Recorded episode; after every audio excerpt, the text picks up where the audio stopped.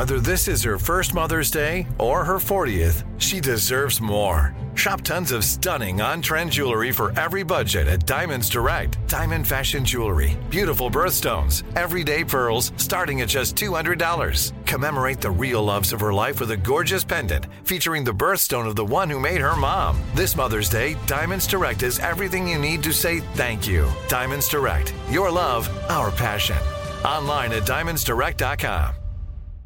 This is your moment, your time to shine, your comeback. You're ready for the next step in your career and you want an education employers respect. So you're not just going back to school, you're coming back with Purdue Global. Backed by Purdue University, one of the nation's most respected public universities, Purdue Global is built for people who bring their life experience into the online classroom. Purdue Global, Purdue's online university for working adults. Start your comeback today at purdueglobal.edu.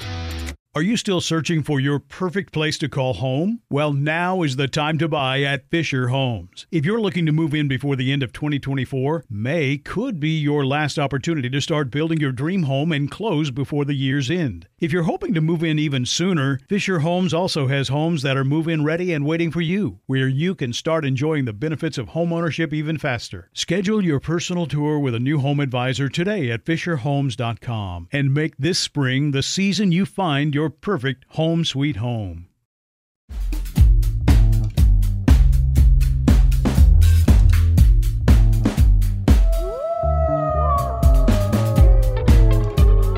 Welcome to Nerdificent, and of course, I did it early a few weeks, but you know I'm gonna hit y'all off with that Goose Bumps theme. Let's go.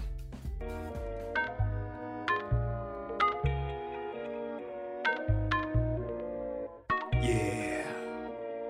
We talking goosebumps today, yeah. Uh. A beat on the beat. Yeah, let's go. You feel that? Y'all feel that energy coming through? Put your hands up. If My you listen in your off, office cubicle, put your hands up. I got one hand up. My hands are Yeah. raised. My other hand's holding a glass of water. I get goosebumps every time I'm reading in the books. So scary, turn the page and I'm really shook. Matter of fact, I'm real happy cause I'm reading books. Where am I grabbing it? From a nook. Now we coming through with some goosebump sounds. And we coming all around, coming to your town. Matter of fact, don't get so scared that you might just dookie. Dookie. Just listen to what I say and stay spooky. Spooky.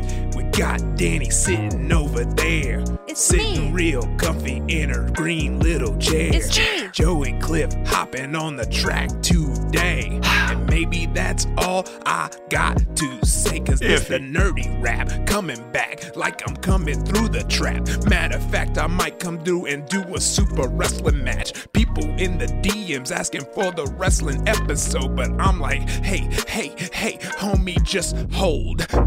Ooh, starting off with some bars. Ooh, dropping that good stuff. Yeah. That has been a great show, everybody. Thanks And for that's it. Uh, thanks for coming in. Yeah, yeah. Uh, catch us next time. Honestly, I listened to a podcast that was just that for three minutes. Oh man, if if uh, Dope Town wasn't already doing it, that that's what my podcast. Joey, I was. was going to say that is what you would call a song.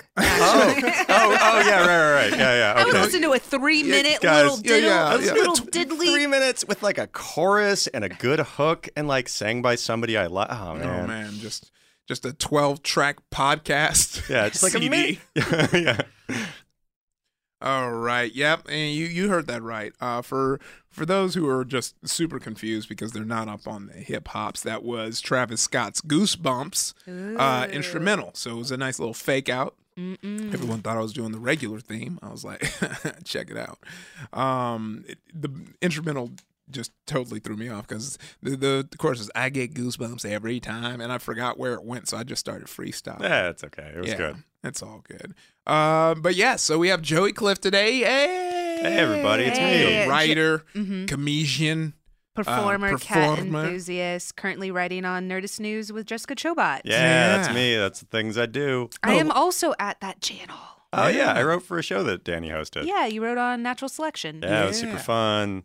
Uh, let's uh, take one quick second to talk about your uh, underground cat network. Uh, Uh, finally, that that's the thing. That's the thing I always go on Yeah, yeah, podcasts to yeah, promote. that's that's you know uh, that's exploded because you know for those who don't know, Uh, For those who don't know, cats are great. yeah, cats are great, but we're gonna have to take two steps back before jumping in. So the first step is there used to be something called the, the UCB Underground Network, Yeah. and then that turned into a monstrous place that UCB no longer wanted to be associated with, so it had to be changed to the LA It Comedy was the LA Underground Comedy Network. And, b- like because we're comedians, everybody decided to make like fake versions of it. So somebody made like an LA Underground baseball network where people talk about baseball, an LA Underground like hat network where people talk about hats. So uh, I just started posting pictures of cats in all these networks, and somebody said, "Hey, you should just make an LA Underground cat network," and I did, and it got very popular very quickly. Yeah.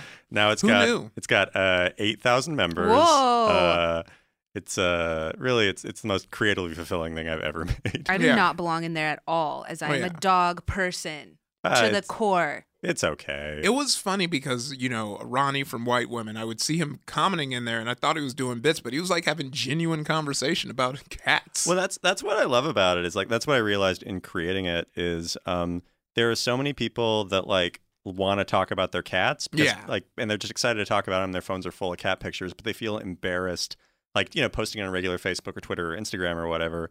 So like this group basically allows like legit comedians to just geek out about their cats. yeah. It's it's such a fun space. Then there was like some drama there too. where- Oh yeah, yeah. I, like, yeah. Sometimes I like. Sometimes there's drama. I like. I, I put the hard ban whenever anybody does anything not cat related. Are you the only moderator? Um, okay, so I was the administrator for like the first. It's been around for two years. So for the for the first year and a half, and then it just got so big. Like once we Mhm. started getting like I don't know, I think like seven thousand people. I just I'm busy. I'm working a bunch of writing jobs. So I got uh, Haley Mancini and a guy named Judd Pratt to uh, co-moderate it with me, and uh, it's great. We've got like a group chat. where We post a lot of cat pictures as well as like, oh, like this thread's getting a little bit spicy. We should watch it.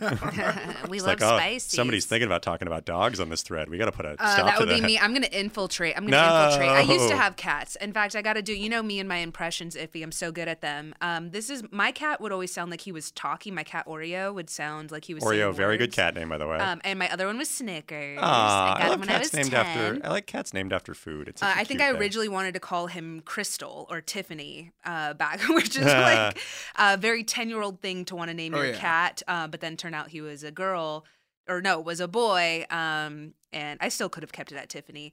But um, okay, so this is Oreo. He would, when he would say, when he would talk, let me see if I can do it. Hello, Ah, mom. Ah. Hello. Um, That's how he sounded. So I, uh, on top of doing that, I I host a show at UCB where I just interview people about their cats called Chats on Cats. Uh, during one of the shows, I played footage of a cat saying "I love you," Mm-hmm. and it was just like "Meow, meow," and it uh, got such a good reaction that I had to stop and replay the video like six times. there was like a 30 second applause and cheer break every time after I'd play it. Hello, People love talking cats. People love talking cats, really. I mean, once cats learn how to talk, we're done for as people. Yes. Uh, so today we're talking about uh, a little goosey and a little bumpies. oh yeah. the goosebumps. The goose. Uh, Joey. Before we get into it, what was what was your earliest memory of goosebumps? So my uh, earliest memory of Goosebumps is um, when I was in elementary school. I was really into just all things short, scary stories. So like, if you guys remember those books, "Scary Stories to Tell in the Dark," with like the really creepy drawings in them, I would always like check Which those out from the del library. Toro is doing now. Oh yeah, I'm real excited about that. And like, he's basing the character designs on those original like really God, creepy the designs. one, the Harold one, or the one with like the Oh, stuffed yeah, the- man. the stuffed man, like the the girl with like the So- spider coming out of uh-huh, her yeah. face. Yeah. Um.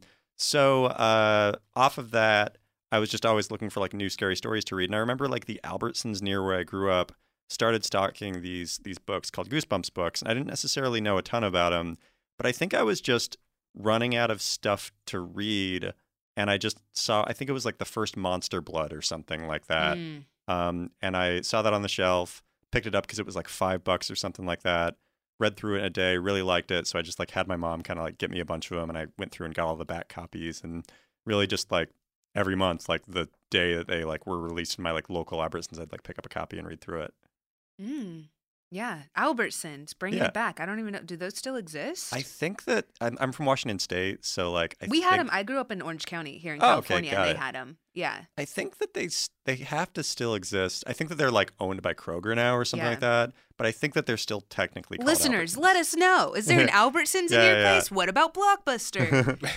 um, just one person's like, yes, I live next to the one blockbuster in Oregon. yeah, yeah. That one is that the only one that's still. It's the only one I still thought it was the The- one in Alaska. The Alaska was- one just shut down. There's Oh, one in. Oregon that still exists. That like the guys just said like, I make no money off of this. I'm thinking about making it a historic monument. Oh, that's so cool. Yeah, yeah, it's and like people might visit. It could Yeah. be like a road trip thing. It's somewhere in like uh, I think eastern or, or eastern or western Oregon or something like that. It's like west of Portland. I want to say in like Eugene or something. Mm.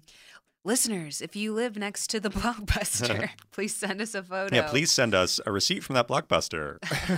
just we need proof. I know it's like you don't even have to return those, do you? you Yeah. can- please do for that one person that's still working it. Yeah, yeah. If you if you happen to be next to that blockbuster, if you could rent a copy of, I'm gonna say the original Independence Day and mail it to me, uh, I'd really appreciate it. I will you not can just watch it on FX every July fourth. Uh, yeah, but I want to watch it now. It's I like July you. Fourth. like I don't know what nine months from now.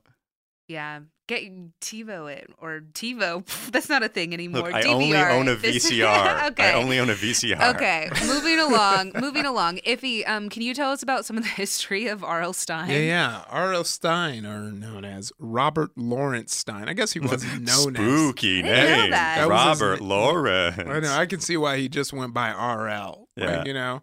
Uh, but he was also sometimes known as Jovial Bob Stine or Eric Affabee. Uh, a funny story there. Uh, he used to write joke books, Oh. and that's why he went by Jovial Bob Stine. Is that was his pin name when he wrote, just like it was literally just like forty jokes to tell at a party or whatever. Ify, what if you were jokester? if Ify Nwadiwe. Yeah, yeah. Yeah. we know people that have like names like that. I feel like I would be like Jokey Clift. Oh, it's like Joey yeah. Clift, but Jokey Clift. yeah. Mhm. Joke fee. Yeah, Joke Joke Fee. Fee. Joke Fee's good. Joke fee Shikude. Wait, Danny, what, what, what would your what would Oh, your uh, your hacky comedy book writing name be? Um, I don't know. What, It's what are like D Danny words? Danny Hernandez. Yeah, there you go. Danny Slapper. yeah, yeah. Danny God. Slapper Yeah. Fernandez. oh yeah, that's good. That's uh, store that one. So he was born uh, October 8th of 1943 in Columbus, Ohio, a spooky place. Uh, Ohio is spooky. Yeah, very spooky. I went uh, just side little fact. My uh, ex would ex husband was in uh, grew up in Ohio, and he took me to the Witch's Ball, which is a real place. Um, it's this large marble ball in and Ohio people. If you know about this, let me know. Um, it's in a cemetery that you have to like park and walk to, but apparently a witch is buried under this marble ball. They said like a woman that killed her family and the and the rumor is that they buried her standing up and put this huge marble marble ball over. I actually looked it up because I'm like, that's not a cool thing, you know. Given, Yeah, the, yeah, you know what I mean? Like, You're back like, oh, when you're little and you're like, a witch, and then you're like, oh, that was probably an feel like- innocent woman. Um, but I looked it up and I don't know if that's even a real, if that's actually what happened. Okay, so she killed her family. I feel like the distinction between witch and murderer is very murky. actually, yeah, witches don't really murder people. Um, that's just a thing that. And they're also not like Satanists most of the time. I don't yeah, know. they're I've wicked. been studying like, witchcraft, yeah, like and it's they're its own not. thing. Yeah, and they more. It just was. Anyways, that's a whole other. Well, we should do one on witchcraft. Spooky. Uh, yeah, but so Columbus, Ohio. Mhm. yeah, it's a spooky place. I think it's interesting that his nickname is the Stephen King of children's literature. Like that's such a cool but also lame Yeah. nickname. Yeah, yeah, like like I would it it, it would be such a it's like you're the Mozart Yeah. of jingles. Yeah, yeah, I was like, "Oh man, if you're like the Dave Chappelle of children's television." You're the Dave Chappelle of podcasting. Yeah, yeah, yeah. I- That's a lot harder than like making it for kids, you know. Even though you know some things for kids are fun and good, uh, spooky stuff maybe not so much. Have you went back and seen Are You Afraid of the Dark? Not as scary as I remember. Uh, but I digress. Uh, he graduated from OSU, Ohio State University, in 1965 with a Bachelor of Arts in English. And He while used his degree. He's like the only English major that Yeah. used their degree. Yeah, what's really scary here is the amount of people that don't use their major. Ooh. what's Student real loans. Oh, man. disappointment from your parents. Man, that what a what a shift that would be if Hollywood just got empty and communications jobs just got impacted with people. Everyone's like, you know, uh, communications. What what is what about communications attracts so many people who really want to chase their dreams? We'll find out on another episode of Nerdificent. On this episode, we're going to talk about R.L. Stine at OSU, who uh, edited the OSU Humor magazine, foreshadowing that uh, that joke book that Joey was talking about. And uh, the magazine was called The Sundial, and it was for three out of his four years there. He later moved to New York City to pursue his career as a writer. Yeah, and so he ended up writing a dozen of humor books for kids under the name Jovial Bob Stine and created the humor magazine Bananas. So Bananas was for teenagers and it was published by Scholastic Press. It had 72 issues that ran between 1975 and 1984. Did you know about that? Did you ever? I I didn't know about it, but um, okay, so this is maybe a deep pull. Um, I didn't know until recently that he was such a hu- like such a humor writer. But a friend of mine who uh, does shows at the Upright Citizens Brigade Theater in New York actually got R.L. Stine to agree to have an entire late night show based around him. They did live at New- UCB New York. Whoa. And originally I was like, oh, that's crazy that like the Goosebumps writer would agree to have a late night talk show based around him and like head written by him. But like with all of his humor background, I guess that makes sense. The show's called Wait, Night so he so he was there? Like yeah, every... so he he hosted. It was like the Tonight Show with Jimmy Fallon, but hosted by R.L. Stine. Do they have? Did they film any of them? Um, they probably filmed it. I'm not sure if it's available online, but you can find like sketches of it on, online. The um, the show's called Night Late. The premise of the show is that they get a different celebrity or weird figure to basically have a late night talk show built around them every month. Oh. So they had like like Drew Carey's done it. Okay, um, yeah, that makes sense. Like, but R.L. Stine, like my friend's the his name's Eric Cunningham. He like co-created the show. And when I saw he was getting R.L. Stine, I was like, "What?" And he was like, "Oh yeah, no, he like wrote comedy for years in Yeah. college." I can't remember Wow. if any of his books I felt like had comedy, but maybe. But that was, I mean, that was sort of what Goosebumps book joke. That's that's sort of what Goosebumps books were, and that that's what made them for kids. Is that they were scary books, but they also had just like moments of comedy to undercut the tension. So like, uh, I think that he referenced uh, like one of his favorite characters in a Goosebumps book is I want to say like King Jelly Jam in um I think it was like Escape from Camp Jelly Jam or whatever was the book, and um that's a character that would enslave uh, athletic kids to bathe him because he smelled so badly that he needed, he needed to be bathed 24 hours a day. what? and he uh like at the end of the book all the kids are freed and they all escape and uh, king jelly jam uh died because he smelled so bad because nobody Wow. bathed him so it's like that's like a joke that's like a funny thing right like a comedy oh, yeah, writer would come with that 100%. so it's like that those details i think were already always interspersed right. um God, he has such a weird mind. He is yeah. like Stephen King. Um, he's just a weirdo Yeah, he's a weirdo. So in 1986, Stine wrote his first horror novel, which was called Blind Date. God, that already sounds terrifying. Uh, he followed with many other novels, including The Babysitter, Beach House, Hit and Run, and The Girlfriend. He was also the co creator and head writer for the Nickelodeon Network children's uh, TV show Eureka's Castle. yeah, actually i didn't know that until recently that's It's crazy coming back full circle. And that was just a normal kids show. i mean it was a weird kids show but that was still just a kids show Yeah. And then in 1989, he started writing Fear Street books. I do remember those. Yeah. Fear Street was Fear that Street. Fear Street Yeah. was that heat. Uh, Yeah. And that was that was right before the Goosebumps series. And those were like teen horror novels, so it was a lot of just like teenagers in, in scary situations. Yeah, so he had a couple of other things. He authored three humorous science fiction books in uh, the Space Cadet series titled Jerks in Training, Bozos Uh, on Bozos Patrol. on Patrol. That's some good goofs there. Bozos on Patrol. and Losers in Space. And then in 1992, Stine and Parachute Press went on to launch Goosebumps. There was actually um, there was a parody series of Goosebumps that was released in the mid '90s called Goof Lumps. That uh, like wasn't written by R.L. Stine, but now seeing that he's got such a humor background, I wonder if he they released two books, and I think that If one of them owns them. if he like owns them, and if he's just like yeah, like if it's like a hat tip of like yeah, one comedy writer to another. Yeah.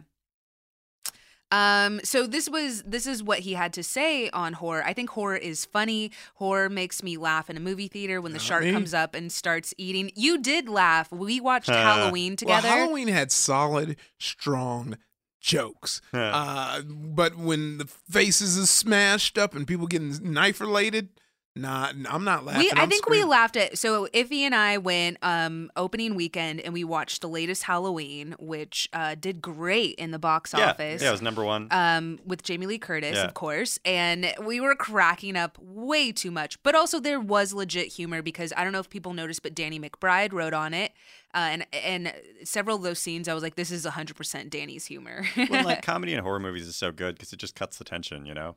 It's For like- sure, it's necessary. And so there are things have like A Quiet Place that you want to be scary all the time. Yeah. But like if it's like a slasher flick, you want it to be. you have like an up and a down. Yeah. Um. So this is his quote. I think horror. This is from R.L. Stine. I think horror is funny. Horror makes me laugh in a movie theater. When the shark comes up and starts eating the kid, I'm in the theater laughing. that monster. I just I did. Um, one of my friends made me see the Meg, and we saw it in 4D, which means you yep, which means we paid extra for it, but Huh. also there was like water splashing in our face, and Uh, yeah, that'd be fun for the Meg. we laughed a lot. Uh, I just never get scared. There's something missing in my brain where if I'm reading a Stephen King novel or I'm at a horror movie, I just laugh. Writing this stuff hasn't really affected me at all. I just I think it's funny. In Goosebumps, every chapter end is a punchline. Oh, what you just uh, pointed out. Joey ahead of the curve. Yet Yeah, again. did it. I'm ruining the flow of the show. No, no, No. You're enhancing it. Oh, thanks, man. Yeah.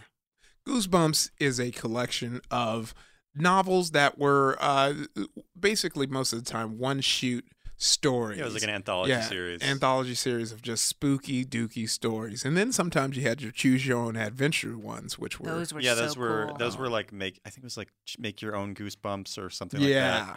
They made 50 of those. Um, I, I remember I didn't get as into those, but they were good stuff. Oh yeah, no, I used to, you know, when you're like, I'm gonna just read this, but you had Yeah. your fingers like, no, I'm gonna go back. I didn't want that. yeah, one. it was a lot of like, yeah, you like save the page. Same. Something Yeah. that's like really funny about uh, I think it was uh, Choose Your Own Goosebumps was um, like sometimes there would be like trivia at the end of the of a chapter of like previous Goosebumps things. So it's like if you know who the main character of the haunted mask was, flip to this page. Oh, if you think it's this, go to this page. So it was like homework to read other Goosebumps books. Great marketing technique. yeah, you fair, know? fair. That was that was the earliest version of DLC right there. Yeah. like you better you better figure this out, or Yeah. you gonna die. yeah, if you don't know what happens in Monster Blood 3, then sorry. um, so we're actually going to take a quick ad break, and then we're going to get into some of our favorite goosebumps right after this. Like many of us, you might think identity theft will never happen to you. But consider this there's a new identity theft victim every three seconds in the U.S. That's over 15 million people by the end of this year, equal to the populations of New York, Los Angeles, and Chicago combined. Even worse, identity theft victims often don't even know they're victims. That's why Lifelock Identity Theft Protection alerts you to identity threats, even the ones that don't show up on a credit report, like data breaches, fraudulent bank transactions, loan and credit card applications, and crimes committed in your name. If your identity is stolen, your own dedicated Lifelock US based restoration specialist will work to fix it. Lifelock protects you in ways that you simply can't on your own. Join now and save up to 25% your first year at lifelock.com slash iHeart. That's lifelock.com slash iHeart to save up to 25%.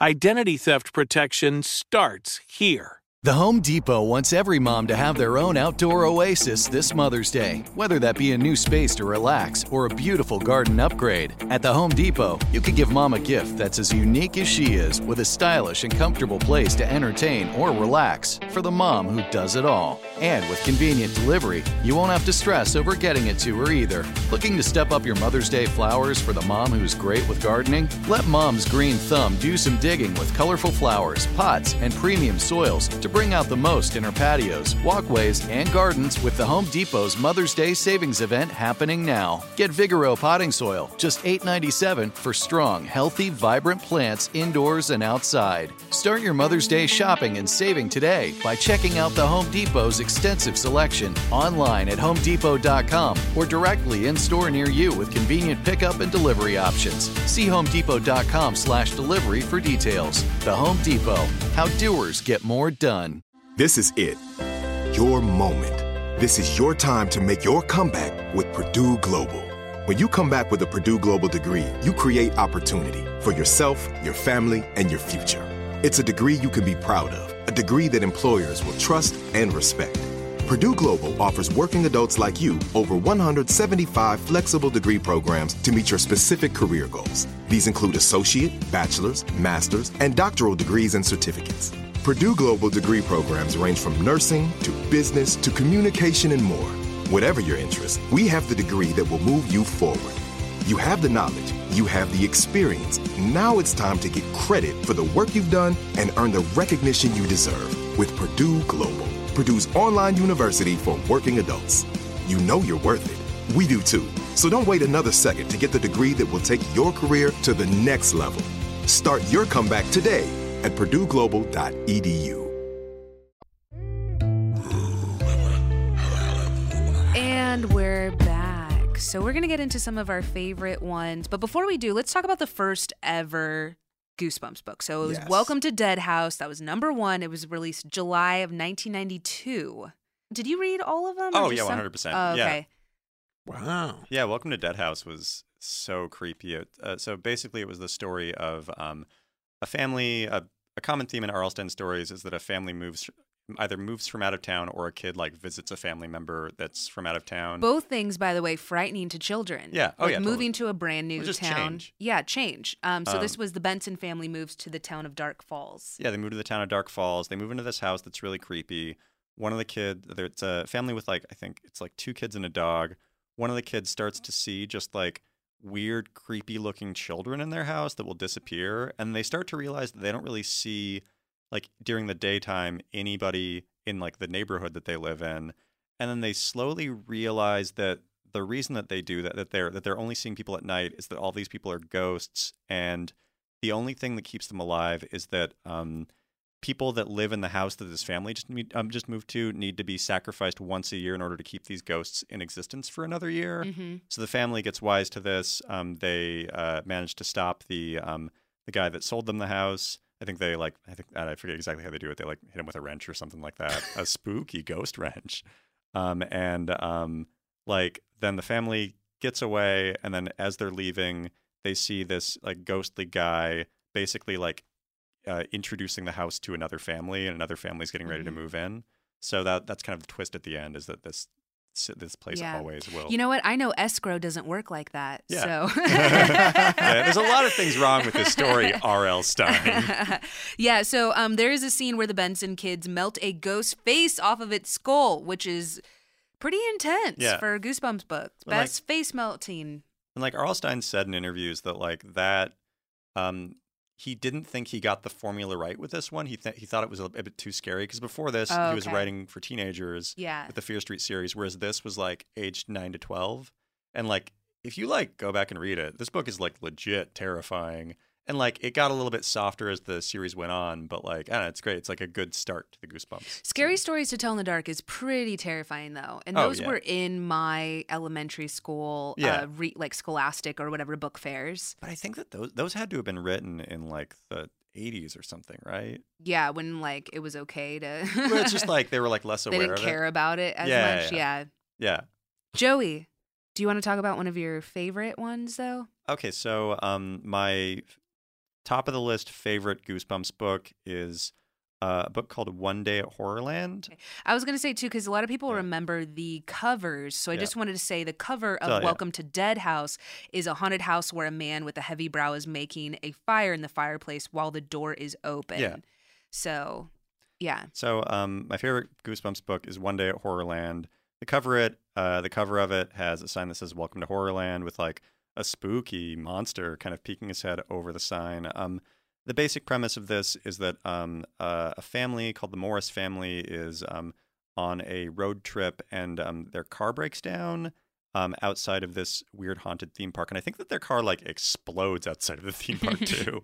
and then uh, somebody working the theme car- park just says, Hey, we'll take care of it. Don't worry about it. You can hang out in this theme park while we're figuring out. Here are some free tickets.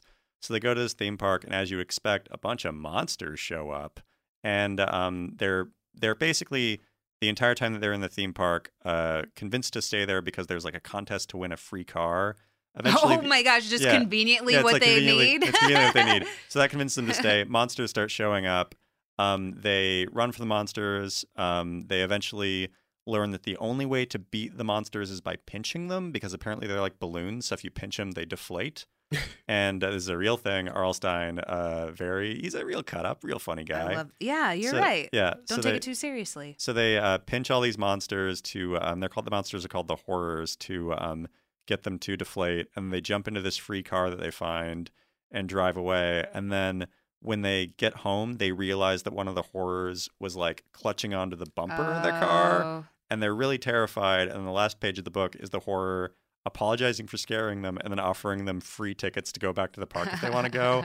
And then the horror leaves. And like what I like about this is I think that this is one of the few Goosebumps books that ends with a relatively happy ending. Okay. Um, usually the way that these end is like it ends with some sense of like, oh, like you know everybody's gonna die, or like oh this the, this is gonna continue. Whereas this just ends with like, yeah, the family's car got destroyed and they left with a free car, and like the monster followed them. The monster just gave them free tickets back to the theme park, which they probably won't take up on it, uh, or which, which they probably won't take the monster up on it. And um, I don't know. It's just it's the family is left relatively unscathed, and there is a it's a nice it's nice to read a Goosebumps book that kind of the twist doesn't have an edge. I guess. Yeah. The thing that I like about this is that the family is involved because I've been watching um The Haunting of Hill House, Yeah. which I love. I think it's great. But like that and and just in horror and scary movies in general, I feel a lot of times the parents don't believe the kids. Yeah. And that bothers me so much because I made this point on Twitter. I'm like, if my child were to be like, I saw a ghost, I would a thousand percent believe them just because they're so much more sensitive. I'd be like, this house is haunted. This house is haunted. I believe you. Um, but it seems, uh, I think it's nice for kids to have their parents believe, like in this, you know, in a lot of, I don't know if that's always the case in his books, but in this one in general, I like, I mean, in this one in particular, I like the fact that the parents were also like, holy crap, Yeah. there are monsters. We also understand this is crazy. Yeah, yeah. But what I'm saying is just like I feel that's a common theme in scary movies where people gaslight children. They just Yeah. don't believe them. Well, it's just like, no, don't worry. Your friend that disappeared, like, and we heard this crazy scream. That was probably just a dog or And whatever. you have scratches on your back and I Yeah. know you, you know you probably just got in a fight with a kid at school. Yeah, it is just it's a weird horror movie trope that like if it's like lazy writing because it basically just makes it so it's like oh we're earning another 30 minutes of this movie for the parent to realize there's a monster. Yeah. Whereas like the more fun choice is like no the parents are on board too. There are monsters. So now they got to figure this out together. I just feel like if I I would definitely believe a kid with like there's you know kids are scary themselves and Yeah. when they draw those little pictures like oh who's the girl with the all the black hair in front yeah, of her face like it's just like oh cool. So you drew this drawing of all your friends, and then there's a giant guy with a knife Yeah. whose name who, who you call like the I don't know like the knife guy. Yeah. Oh man, I should probably look into that. hey Sally you drew Jesus upside down on the cross Yeah. um why? And then just it says die, die, die next to his head. Uh, you okay? Anyways, I like that the family was involved in this. Yeah. Um, Ify, do you have a favorite Goosebumps book? I know you wanted to share. Yeah, yeah. Oh, yeah, that that was a good ending.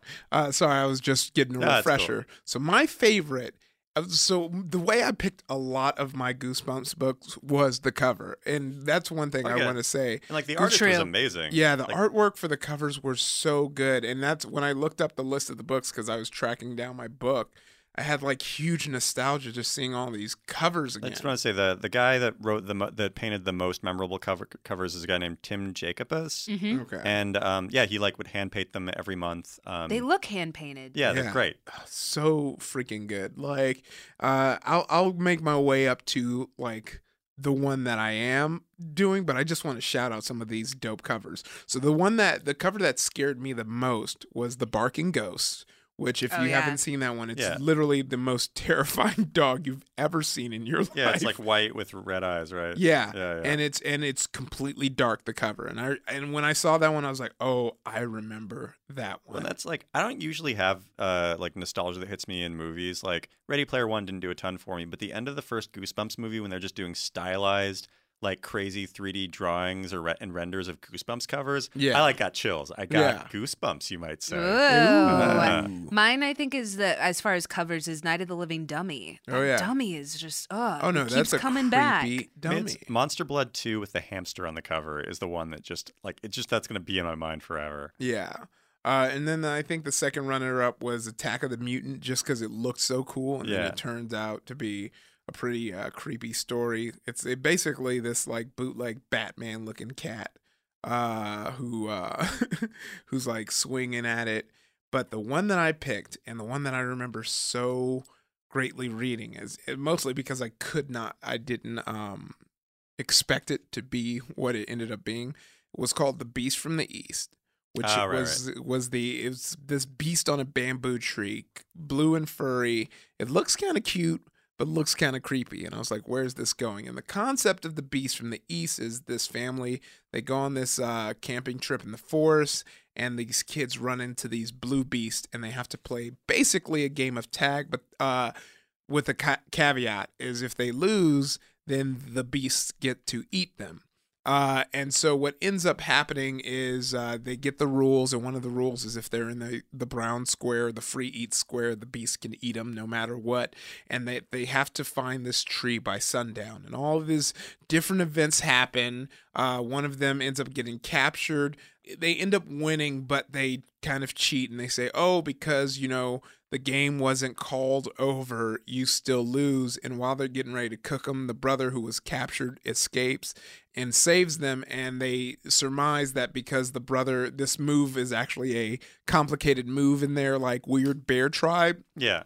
And they're like, oh, since they knew to do that move, they must be level three, and you were playing against level one. Uh, so Oh, yeah, I y- remember yeah, this, you were playing against level one. So sorry for making you play. It doesn't count. And then it in, the twist is uh, uh Fleg. So Fleg is the name of the leader and goes. Fleg apologizes for making the kids play the game and lets them go. Fleg even gives the kids directions back to the campsite. The kids follow Fleg's directions, but they are surprised by a beast. Ginger says that beast can't tag them since they are level 3, but the beast reveals that he is also level 3 and tags Ginger. Yeah, yeah, yeah. Dun, dun, That's great. dun, dun, dun. Such a good. Yeah, and that's like just about every Goosebumps book has just like uh just a twist like that. That's like, oh, they're still fucked. Yeah, yeah. Mhm. Um, I was gonna say mine is uh the haunted mask. The haunted mask it uh is a picture of a little girl in overalls, but she's holding up a terrifying mask. And this was about this haunted me not only because of the book, which I had, but I also had the VHS of the episode. Oh, yeah. Um, so this was uh, Carly Beth buys a Halloween mask from a store. It's super haunting in the um, in the uh, movie of it or the TV show. After putting on the mask, she starts acting differently. She gets super aggressive, uh, and then the mask gets stuck to her face. So this actually was inspired by. R.L. Stine's son Matthew Stine, who put on a mask and then had trouble trouble getting it off during Halloween. Uh, um, Dad. yeah. I just remember how terrifying it was and like her like the mask becoming part of her skin like she couldn't find like where it stopped Yeah. and ended. Um and I don't know that's oh so creepy and I had a mask just like this. So this came out in this was the 11th book in the Goosebumps series and uh, came out in 1993. Uh, yeah, my uh, my uh, a really good twist at the end of that was um, she finally gets the mask off. She um, you know, like takes it back to the shop that she bought it from, and then she comes home, and the last page of the book is she sees that her brother was like, "Hey, check out this scary mask," and he puts it on. Yeah. Yeah. Um, so uh, my uh, my next couple favorite Goosebumps books would be pretty much the entire like Monster Blood saga. Um, they made four of them: Monster Blood one, two, three, and four. Um, they they basically ran the gamut. I think that the the final uh, main Goosebumps book was Monster Blood four, and like usually one would come out every ten issues or so. And the basic premise of it is that there was a wizard uh, or a witch named Sarabeth that um, took like kind of a silly putty esque substance and um, used a magic spell to cause it to grow, kind of like the blob. Hmm. So um, Sounds a lot like Rita from Power Rangers to Oh me. yeah, oh Buddy, man. making things grow. Yeah, yeah, it's great. Uh, yeah, so basically, uh, this uh, this monster blood is used to make like in the second one, like a hamster eats some and then grows to a huge size.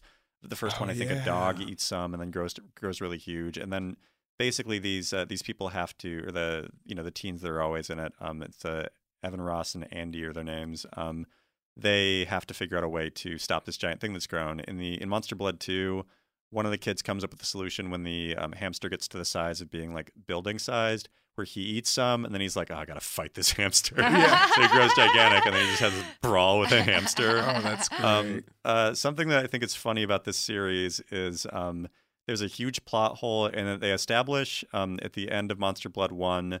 Um, I think that what they like they the the witch Sarabeth, uh, you know, comes to life and they manage to defeat her, and they realize that once the Monster Blood hits an expiration date, then it loses all of its magical power.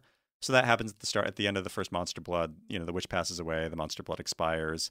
But then, for some reason, the Monster Blood still works in Monster Blood 2 and 3 and 4, but they don't really explain why or how. Yeah. Um, and then in Monster Blood 4, there's like a really weird twist where they find blue Monster Blood that like kind of turns into these weird slug monsters. And like when you eat them, it doesn't make you grow, it just makes you multiply. So That's cool. yeah, so it's uh God, someone very- needs to make like a video game, like or a movie. Monster Blood is the coolest name. That's like I watched um so watching like the first Goosebumps movie and the most recent Goosebumps movie that just came out a couple weeks ago. They haven't touched Monster Blood at all. They'll reference it as like a throwaway joke. Like like Oh. Jack Black R.L. Stine will say like, "Oh, what what should I do? Use Monster Blood on him?" Uh huh. But they haven't actually had Monster Blood appear in either movie. So I think that like if you're Sony and you're trying to figure out how to make a Goosebumps movie, like make like give us a Monster Blood movie. There's Yeah. four Monster Blood books to pick from. Do it, Monster Blood. Remember Like- that? Remember that like weird, that like monster truck movie that came out? Oh, yeah, I think it was yeah. literally called just like Monster, Monster Trucks. Truck. It was like the truck was alive. Um, I wanted to say before we move on to the next one. So I touched on the Living Dummy, which was super, and I remember we talked about how that was a Twilight Zone episode too. I mean, a lot of these were like blatant ripoffs of other things. Yeah, say cheese and die, Yeah, which was Die. a where it takes a picture and then you see, um, is it you see yourself dead It's or like you you, see you see yourself in a position of bad luck. Yeah, yeah, yeah. So that is literally a Twilight Zone episode. Um, and like funny story, uh, like the Are You Afraid of the Dark actually did an episode that seemed like a blatant ripoff of Say Cheese and Die, which I think they're they're both probably looking at Yeah. the Twilight Zone episode. And then when the Goosebumps TV series came out, they made essentially their own Say yeah, Cheese there's and Die there's a ton of them. of just um, like a spooky camera. which I respect because now it's for you know not all those kids are gonna watch Twilight Zone, but I did want to say but not, they should. They sh- for sure. I watched it when I was little, and it it changed me and my mom. My mom watched it when she was little. Um, so living Du- so Night of the Living Dummy was actually a saga because there was Living Dummy. Uh, there was like seven of them. there was Night of the Living Dummy two and Night of the Living Dummy three, and I would be remiss if I didn't say that it was starring Slappy, Yeah. the dummy, who we later see. I mean, we saw in the TV series, which was super creepy. movies. And he's also in the movies, so he He's the is definitely antagonist. he's he's like to me almost like the crypt keeper or something for uh tales from the crypt. Like he is there. He's kind of like the mascot i feel like of goosebumps. They actually have um they have a there's a currently running Goosebumps book series called Slappyland that literally is oh that's so it's cool. like it's it's tales from the crypt, but each story is narrate is like introduced by Slappy. yeah. Um and like uh I, I forget the the name of the character, but there actually is a Goosebumps mascot that's like a skeleton with a mohawk. Oh really I think no it's, called, it's like- slappy I think it's, called like Slappy. Willie the skeleton or whatever. no willie the skeleton It's like I think that if you buy like on the inside page of the book, it's just like Ask Willie or whatever. so joey why don't you tell us one more of your favorite goosebumps i'm sure everyone's going down nostalgia lane right now So my uh, final favorite Goosebumps book it would be Goosebumps number thirty. It's called "It Came from Beneath the Sink," and the premise of it is um, a family lives in a house and they find this like weird sponge underneath their sink, and um, like I think that uh, like the daughter of the family finds this sponge and realizes that it's breathing, and um, they she doesn't entirely know what the deal is with it, but she realizes that whenever she has it that she experiences bad luck and then the sponge will like make a noise and people around her will experience bad luck. So um like she tries to get rid of this thing because she realizes, oh, this is some mythical beast that's causing bad luck. I, I forget the exact name of it, but there's like a specific name in the book for this mythical beast that is this sponge that creates bad luck and feeds on bad luck. and um, like she tries to bury it like under her yard, but it like kills all the plants that her dad just planted. So her dad's like, "Oh, why'd you do that?" Um, she doesn't believe her. She tries to like give it away, but I think that every time that she gives it away, it like appears back in her house. Um, I, they like they realize that like if you if you try to get rid of the sponge, like the only way to get rid of it is to die and it's passed on to somebody else. What? or uh, you um like or if you give it away, you will die within a day of getting rid of it. So finally she learns that the way to get rid of this thing after like it really messes her up, like it makes her like accidentally cut her hands with scissors and do a bunch of other stuff. Um, she learns that like it feeds on fear, so the only way to kill it is love. So she basically like pets it like it was a cat and says like, "Oh, I love you, little guy," and then the thing is like, "No, my one weakness," and then it like disintegrates and then falls That's apart. so great. Yeah, yeah. That's kind of like a good uh, thing to teach kids. But that's like I feel like every fourth Goosebumps book, the ending is like, "Oh, love was its only weakness." you know, I kind of like that. It's Yeah, like die, die, but also love. Yeah, yeah, yeah. That's I, I like that. It was good. It was just a nice, like, it was a nice, like, low stakes, like, weird villain. And I think that that's, like, one of R.L. Stine's strengths is just, like, villain, like, just, like, monsters that are weird. Like, everything doesn't have to be a werewolf. It can be a weird, small sponge guy that, like, feeds on bad luck or whatever. Yeah. Yeah. I guess listeners, if you remember one that ends kind of in a similar way with like a loved one, let us know because I'm kind of fascinated. I can't remember all of the books. There's so many. Um, we're gonna take a quick break and then we're gonna get into the TV show and the movies right after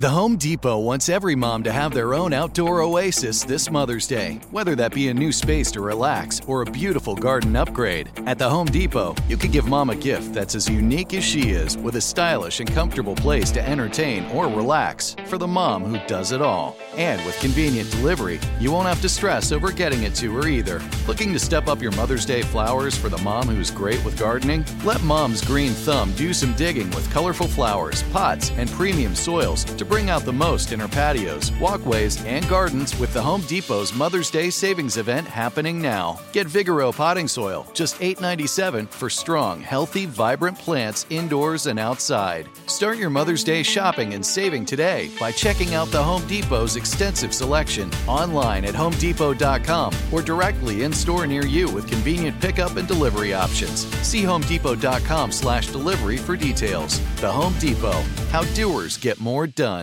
This is it. Your moment. This is your time to make your comeback with Purdue Global. When you come back with a Purdue Global degree, you create opportunity for yourself, your family, and your future. It's a degree you can be proud of, a degree that employers will trust and respect.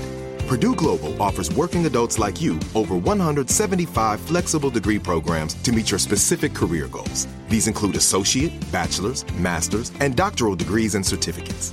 Purdue Global degree programs range from nursing to business to communication and more. Whatever your interest, we have the degree that will move you forward. You have the knowledge, you have the experience. Now it's time to get credit for the work you've done and earn the recognition you deserve with Purdue Global, Purdue's online university for working adults. You know you're worth it. We do too. So don't wait another second to get the degree that will take your career to the next level. Start your comeback today at purdueglobal.edu. Are you still searching for your perfect place to call home? Well, now is the time to buy at Fisher Homes. If you're looking to move in before the end of 2024, May could be your last opportunity to start building your dream home and close before the year's end. If you're hoping to move in even sooner, Fisher Homes also has homes that are move in ready and waiting for you, where you can start enjoying the benefits of homeownership even faster. Schedule your personal tour with a new home advisor today at FisherHomes.com and make this spring the season you find your perfect home sweet home.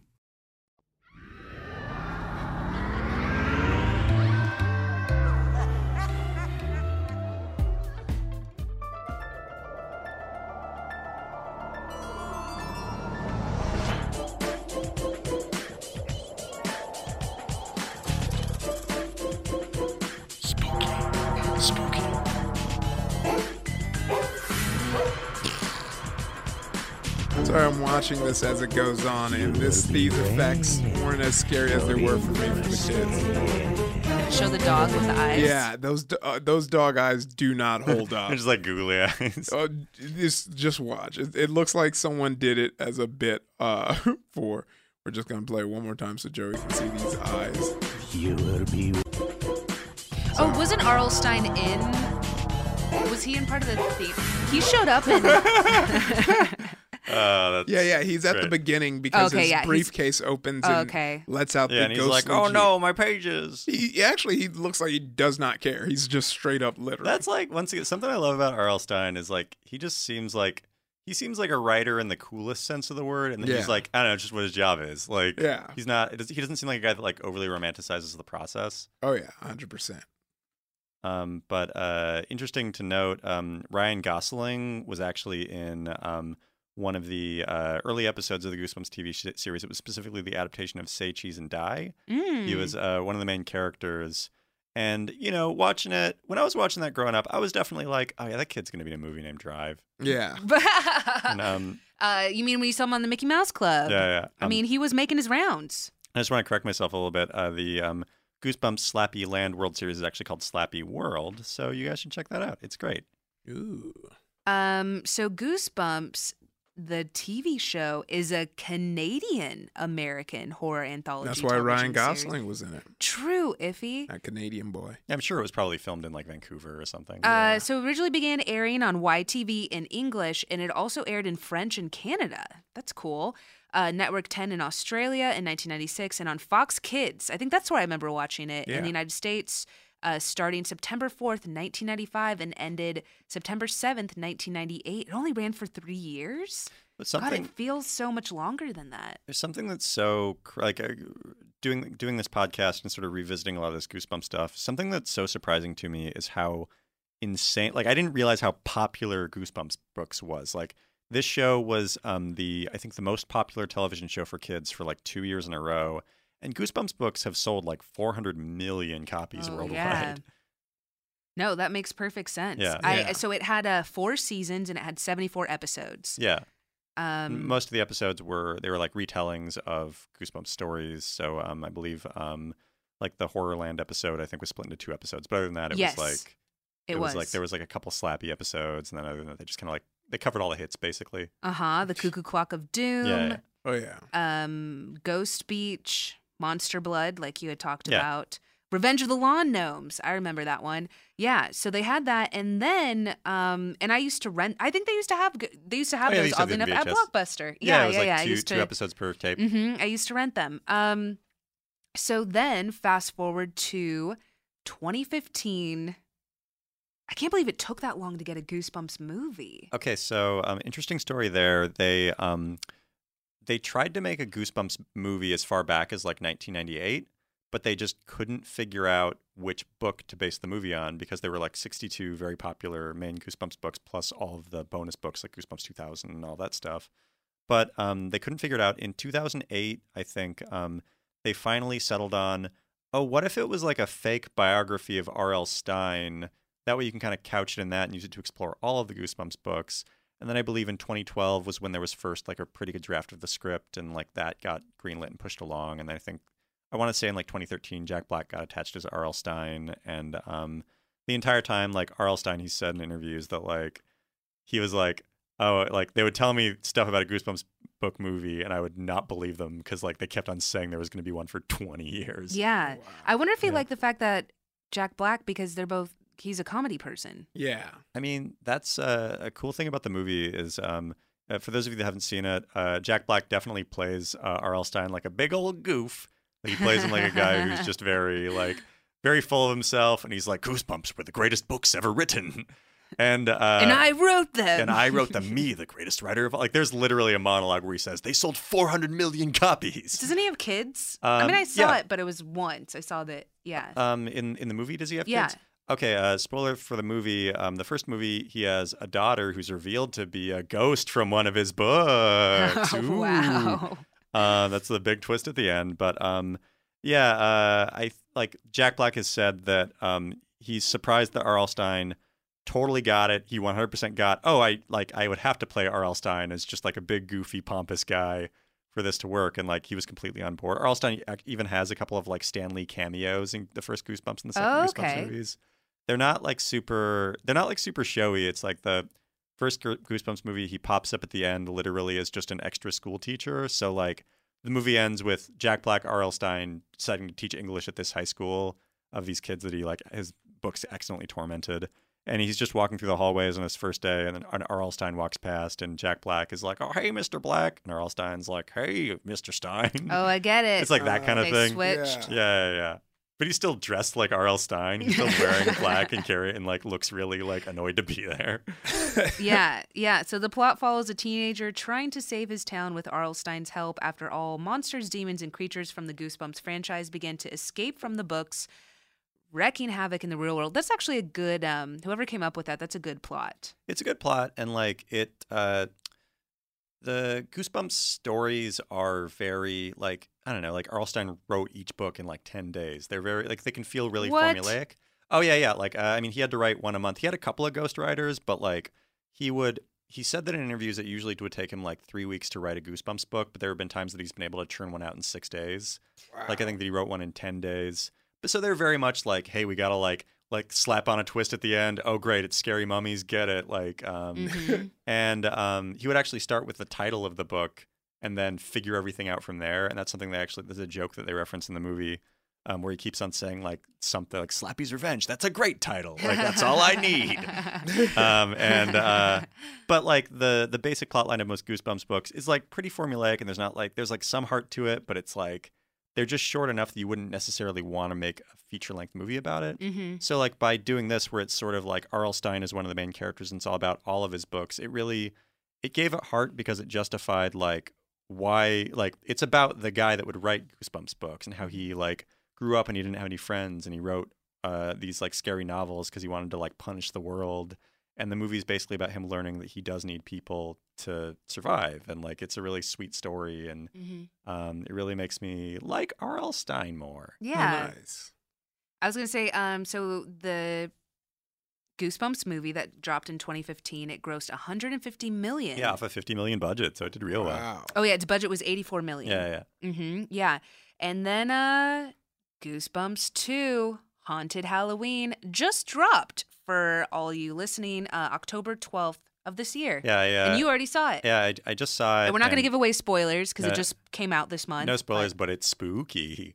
But uh, I, Was it better than the first one? Okay, so I will say the budget of the first one was 85 million. The budget of the second one was 35 million. And What? Like, you can, and you Oh, can, and you can feel it. oh. You can feel it. So that must mean because okay, so on the first one I was reading, it said it had relatively positive reviews from It's- critics. Okay, so the, the first one was the first one was like a solid B plus. It was like an enjoyable watch. that seems to be enough in Hollywood Yeah, these days. and it was good. Like I mean, you, you said you saw it. It's like I I enjoyed it. I thought it was good. Just as a big Goosebumps fan, it it, te- it ticked If all I the were nostalgia younger, I would be more into it. Yeah, like it was. I it was wouldn't a- be as harsh. like it was a good it was a good use of the franchise and it made me you know like I, I thought it was fine the second goosebumps movie as opposed to being about all goosebumps books really just focused on one goosebumps book and because of that it felt like it was a 90 minute episode of the tv show Oh, as opposed to being you know like a heartfelt movie and there were good things about it but it was definitely like the first one was them testing out the franchise whereas the second one feels like oh if we can just churn out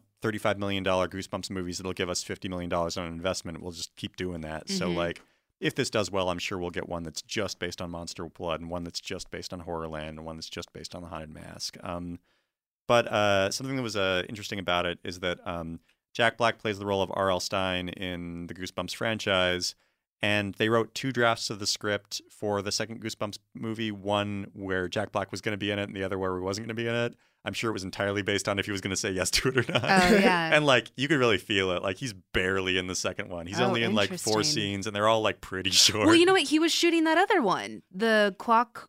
What was oh, that? the house with the clock in its walls. Yeah, that actually look. I mean, to me, it looked Yeah. good, but I don't know if it was. It, that came out too, right? Uh, that it was like he had two competing yeah. movies But I, I think that it's just like for the same audience. Yeah, like for the that's same around audience. the same age. Well, and, Oh, and yeah. House with the Clock in Its Walls is also based on like a popular book series, so it's literally was just also both. spooky. yeah, so it's both based on like Halloween-based movies. Yeah. But this, uh, you know, like I, I'm glad that they had Jack Black for it, and it made sense, and it didn't have any of the returning stars other than Slappy from the previous one, and I think Slappy was even voiced by a different guy. Oh, really? yeah, yeah. Like this was definitely the Wow. like it like it felt like I don't want to be too harsh on it. I thought it was fine for what it was. It's a kids movie. You know, it's it's it's the if you're a kid, like if I was if I was younger, if I was like Goosebumps book reading age when I first started reading Goosebumps books and I watched it, I'd probably think it was great. But Mhm. like you could definitely feel that like oh they were like this was their like oh like we're gonna take this script that has nothing to do with Goosebumps, add a couple Goosebumps references to it, and then film it and throw Jack Black in at the end and call it good. You know? Yeah.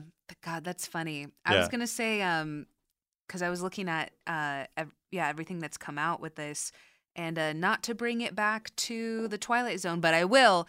Um, they had an episode in a book called A Night in Terror Tower, Yeah. which is very much like Tower of Terror. Yeah. So Yeah.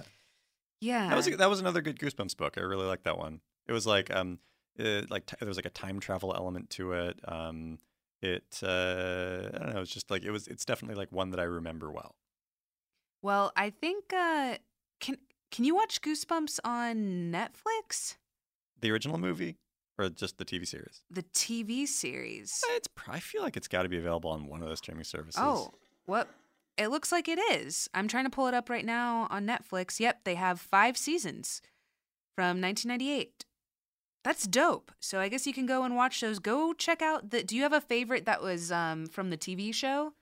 A favorite from the that's TV show. That's different than the books.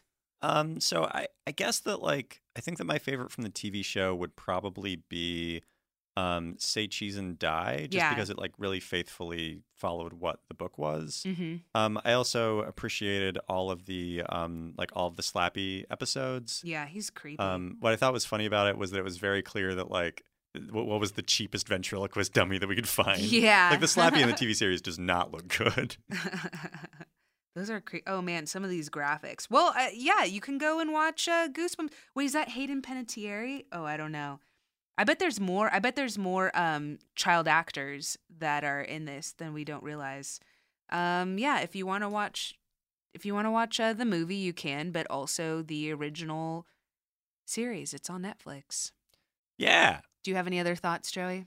Any other thoughts? Um, so yeah, I think that um, I think that Goosebumps is a really fun series. Um, it's definitely like uh, I I didn't read Harry Potter books growing up. I read Goosebumps books, and I think that uh, you know it's like it's a good it's a good thing to read when you're like just getting started and like starting to get really into literature. Um, something I think is really funny is that uh, the reason that R.L. Stine thinks that Goosebumps books are successful, and this is a direct quote, is I think that people liked Goosebumps books because they didn't have drinking or violence. Oh, really? yeah, yeah. yeah. Uh, I mean, so- they were for kids. they were for kids. Um, but yeah, I don't know. They're good. If you haven't read them, you should check them out. Um, also, watch the first Goosebumps movie and maybe wait for the second one to come out on Netflix. That's a good. Uh, that's good, solid advice. Ify, do you have final thoughts on Goosebumps? Uh no, I think it's uh super fun. I think you know, one thing that I will always take from Goosebumps and I thought was cool was that it got me reading. Uh, Yeah. you know, like that's cool. Like, so I think you know, because I feel Like, like, I went to my Albertsons like the first week of every month, like Yeah. wanting Goosebumps books.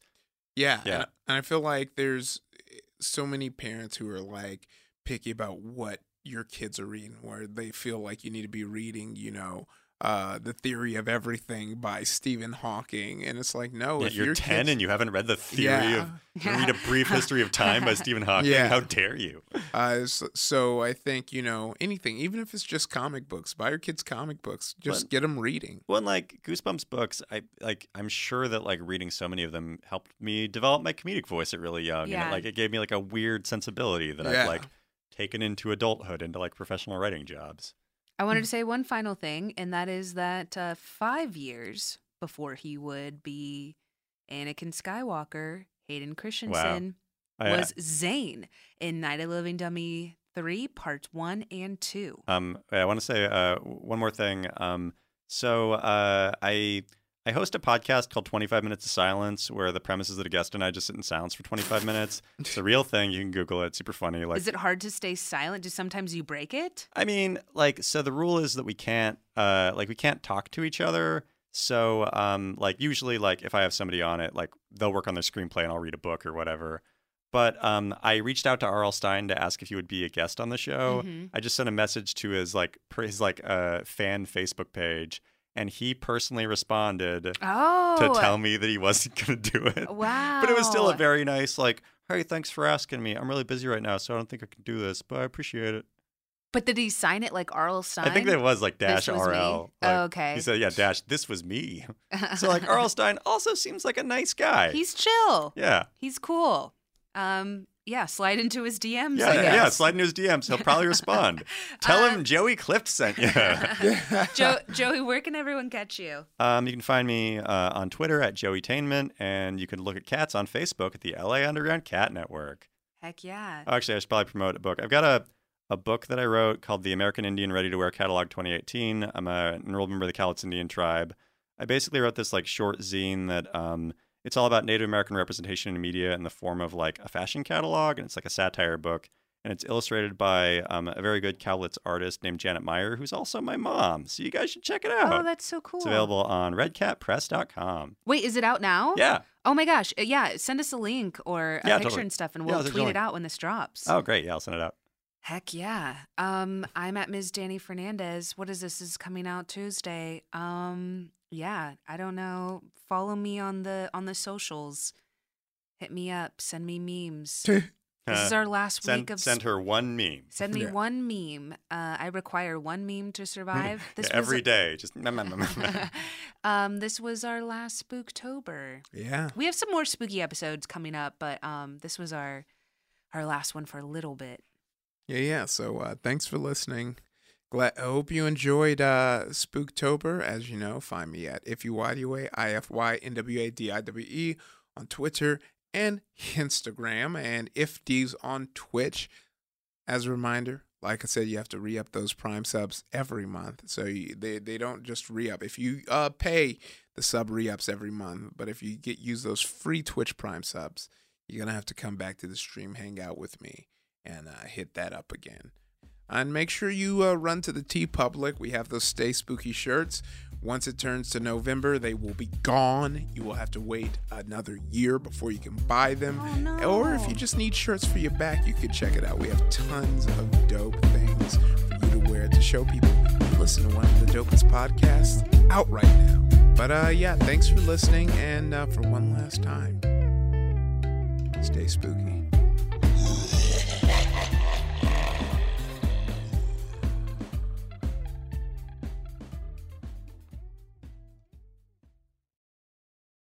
Are you still searching for your perfect place to call home? Well, now is the time to buy at Fisher Homes. If you're looking to move in before the end of 2024, May could be your last opportunity to start building your dream home and close before the year's end. If you're hoping to move in even sooner, Fisher Homes also has homes that are move in ready and waiting for you, where you can start enjoying the benefits of homeownership even faster. Schedule your personal tour with a new home advisor today at FisherHomes.com and make this spring the season you find your perfect home sweet home. Whether you're a savvy spender maximizing your savings with cashback rewards, a thrifty rate watcher seeking the lowest interest, or a travel enthusiast looking for extraordinary perks, Kemba Financial Credit Union has a visa to complement your lifestyle and unique needs. Apply today at Kemba.org to unlock a limited time 2% cash back on purchases and pay 0% interest on balance transfers for an entire year with a new visa from Kemba. You deserve a card that works for you. Restrictions apply. Offer ends June 30th, 2024. Hey guys, back at the playground again, huh? Yep. You know what this playground could use? A wine country.